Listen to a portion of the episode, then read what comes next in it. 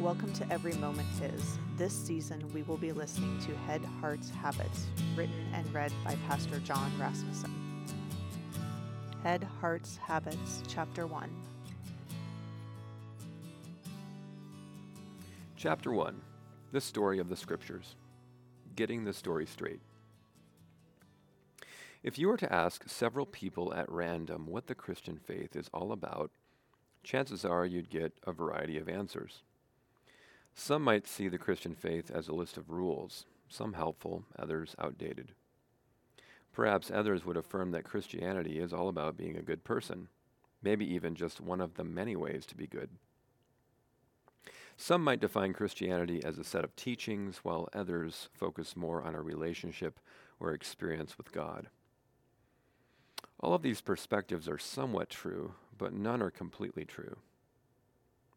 Grasping the basics of the Christian faith begins with hearing the story it tells in the Scriptures. You may be acquainted with some Bible stories, say Noah's Ark, David and Goliath, Daniel and the lions, etc. These are often highlighted in Sunday school or children's Bibles, but often told in isolation from the bigger story to which they belong. The more you hear this bigger story on its own terms, the more you'll realize that we often misinterpret these smaller stories by making them about other stories our life stories, the story of our nation, or just timeless tales to give us a dose of courage, wisdom, or morality. If we can take off our cultural lenses and hear the Bible on its own terms, we'll see that its story isn't primarily about us. It's first and foremost about God. The Bible is a long story two testaments, 66 books, 1,189 chapters written by about 40 authors over a period of roughly 1,400 years. Given its length, it's helpful to break it up into four main acts. Doing so helps us understand the smaller parts within the whole. It also guards us against interpreting or using the Bible against the intentions of its primary author, God, and those who wrote it through the inspiration of His Holy Spirit, the prophets, evangelists, and apostles. These four acts are 1. Creation, 2. Fall, 3. Redemption, 4. Restoration. Let's explore each of these acts more creation. The universe is not an accident, and neither are you.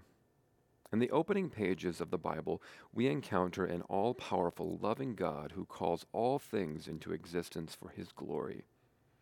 Every atom exists to give him praise, every blade of grass reflects his goodness. He also created human beings in his image to care for his creation and fulfill his purposes in it. We are the managers of a rich, beautiful world. Furthermore, he created us for a relationship of love with himself and others created in his image. This is the aim for which all things, you and me included, exist.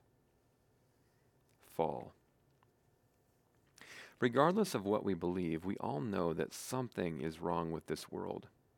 If we're honest, we'll admit that something is wrong with us too.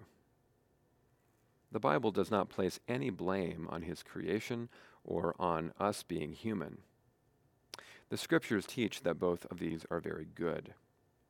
Rather, the scriptures locate our problem in humanity rebelling against God's purposes. This world is a mess of brokenness and betrayal because we have chosen to define good and evil on our own terms rather than live before God in trust and love redemption. The good news of the Bible is that God did not abandon us to our rebellion. Instead, he set in motion a plan to redeem and restore us. This plan begins with God calling a family into existence that will show the world what he is like. This family becomes the nation of Israel, from which comes the one who redeems the plot of the story, Jesus Christ. He is, at the same time, the author of the story, God, and a character in the story, human. Sadly, the people he came to redeem reject and crucify him, but in the most surprising plot twists of all time, God raised him from the dead and used his death and new life to reconcile us to himself. Restoration. The work of redemption Jesus accomplished for us is the climax of the story. However, the story is not over yet.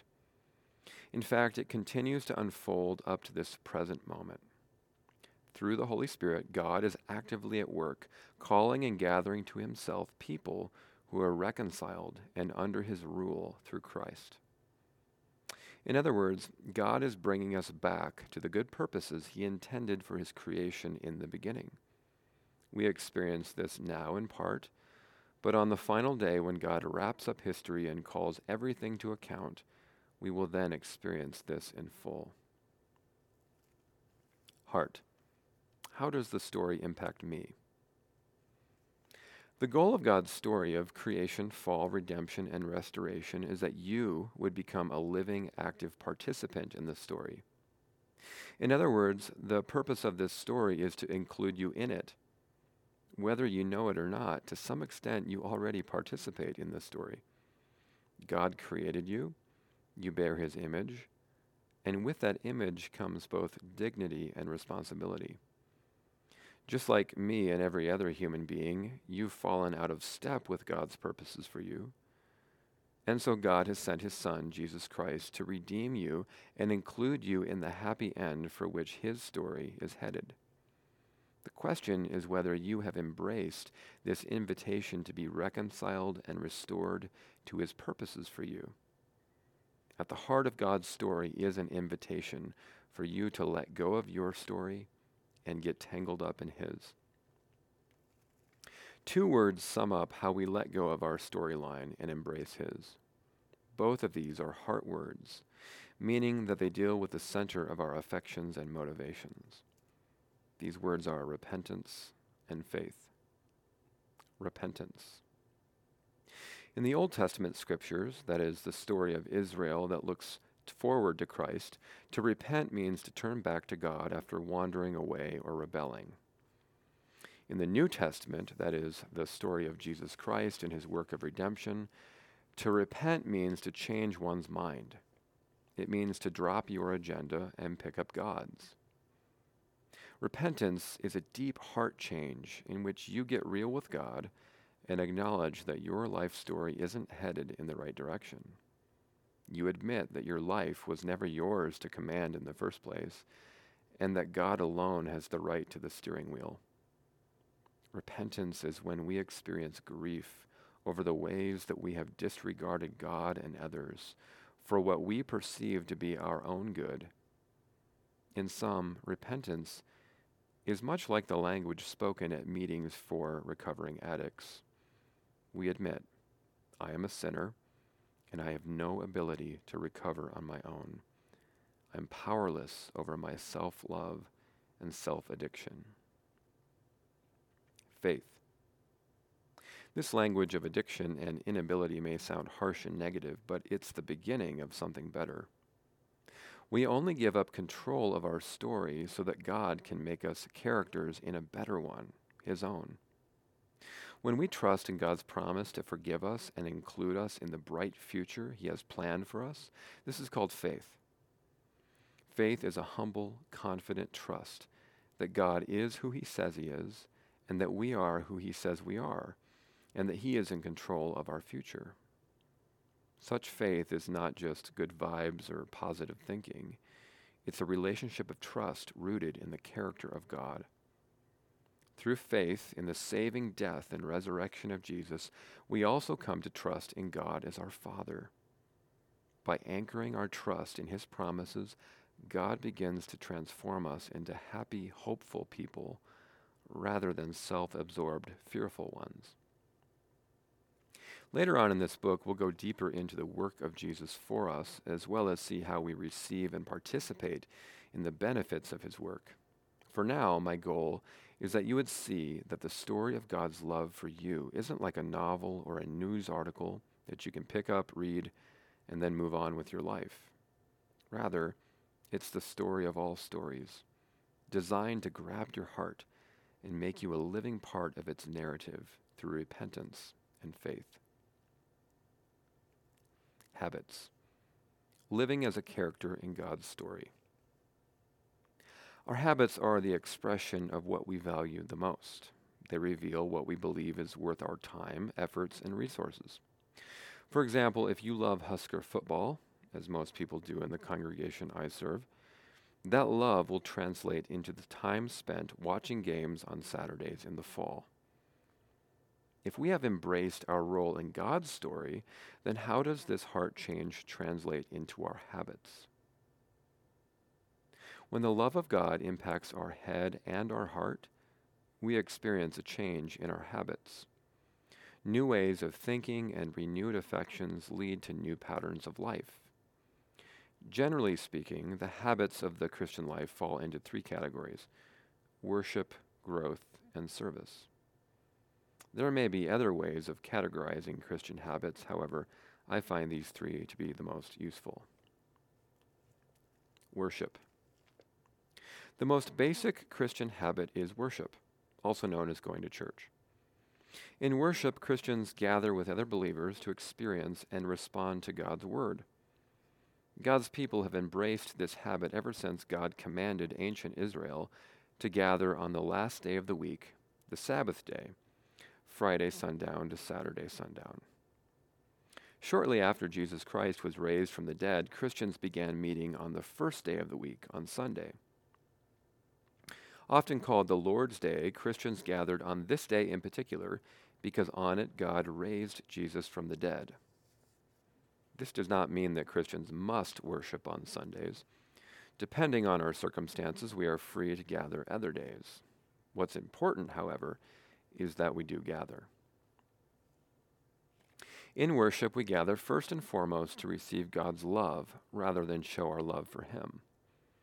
Through the public reading of the Word or the Scriptures, through the sermon, which is a reflection and application of God's Word for us now, through the Lord's Supper, also called communion, and the words of blessing, known as the benediction, God pours his love into our hearts and creates trust in his promises. We, in turn, respond to God with trust and love. We confess our faith in the creeds of the church, these public statements of our faith. We offer our prayers and praises and bring our offerings. We also enjoy the company of other Christians, lingering after worship to encourage one another. Some professing Christians may treat worship as optional, only participating insofar as it fits their schedules. However, God calls us to treat worship as the most basic habit through which He keeps us in the faith and completes His work in us.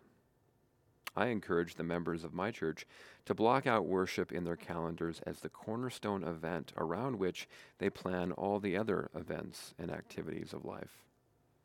Sure, things will come up like emergencies or sickness, but these are typically exceptions rather than the rule. And while work schedules may make worship difficult, especially for nurses, first responders, and other professions that require weekend work, we can also seek out worship services on other days, or at the very least join our church online if they provide an audio or video recording. Grow. Receiving and responding to the love of God is not contained to one hour a week on Sunday. Christians also study the Bible and pray on their own and in smaller groups. In these intimate gatherings, we're able to discuss and wrestle with God's words pray for each other's specific needs, and encourage one another in the daily challenges that come with following Jesus. Such community growth will likely look different for each person. If we're part of a Christian family, we may adopt the practice of sharing words of Scripture and prayers at mealtimes or at the beginning or the end of the day. We may gather for a formal Bible study or a small group at our church. We may have a close group of trusted Christian friends we meet with to receive and provide accountability and encouragement. While growth in community will likely look different for each of us, time devoted to our relationship with other Christians is an essential habit for our growth. Getting rooted in a community of Christians outside of weekly worship helps us avoid some pitfalls common to the Christian life. For one, it helps guard against a consumer mentality toward worship, in which we get in, we get out, and go home without ever getting to know those with whom we worship. It also protects us from becoming lax, lethargic, and disconnected from God's people. Furthermore, it allows us time to process and pray through what God is doing in our hearts and minds through His Word. Finally, we find opportunities to care for the tangible needs of our brothers and sisters in Christ, as well as ways to join fellow Christians in serving our neighborhoods and communities. Serve. Being loved by God leads to loving others. To be served by the humble, forgiving love of Jesus Christ leads us to service. When God's love has broken into our hearts, we begin to adopt the habit of loving those around us. Sometimes this service looks pretty normal. In fact, your service as a Christian may consist of the same things you did before you were a Christian, except that now you have new motivations for serving. Our service to others isn't always flashy. It's the daily work of our callings, often called our vocations. As neighbors, citizens, volunteers, employees, employers, husbands, wives, fathers, mothers, sons, or daughters, we meet the needs of others, not for our own good, but for the good of those who receive our service. By doing so, we take up our roles in God's story of restoring all things. Through moments both monumental and mundane, God is serving and providing through us, giving dignity to responsibilities many regard as burdens. Our service towards others is not only for the momentary physical well being of those around us. We also serve with the aim of sharing the hope of Christ with the world. We long for all people to know the love of Christ as we do. Through our words and actions, we proclaim the goodness of God's story in every direction so that more people can experience His love. Connecting head, heart, and habits the Bible is the story of God's creation, our fall into sin, and his plan to redeem and restore us through the life, death, and resurrection of Jesus Christ.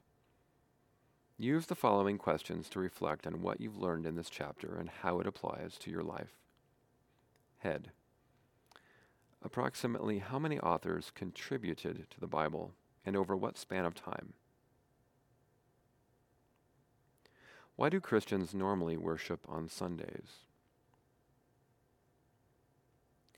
From what you learned in this chapter, briefly summarize the story of the Bible in your own words. The Bible is a story about. How does this summary compare to the one you gave at the end of the introduction? Was it similar or different? From the story of creation, fall, redemption, and restoration, how do you think a Christian would answer these questions? Who am I? What's my purpose? What's my biggest problem? What's the solution? Now, take a few moments to think of other stories our culture tells us about God, human beings, our purpose, problem, and solution. How might those who reject the biblical story answer these questions? Who am I? What's my purpose? What's my biggest problem? What's the solution? Heart. Who has been the most encouraging or influential Christian in your life? Why? Do you desire God to have authority over every aspect of your life? Or do you have some hesitation? Why or why not? Do you believe that God is trustworthy? Why or why not? Habits. On a scale of 1 to 7, how familiar are you with reading the scriptures? 1. I've never read the Bible. 2. 7. I read it daily. Do you have a habit that helps you grow in your faith? If you do, describe your habit and how it helps you grow. If you don't, is there a habit you'd like to explore? Why?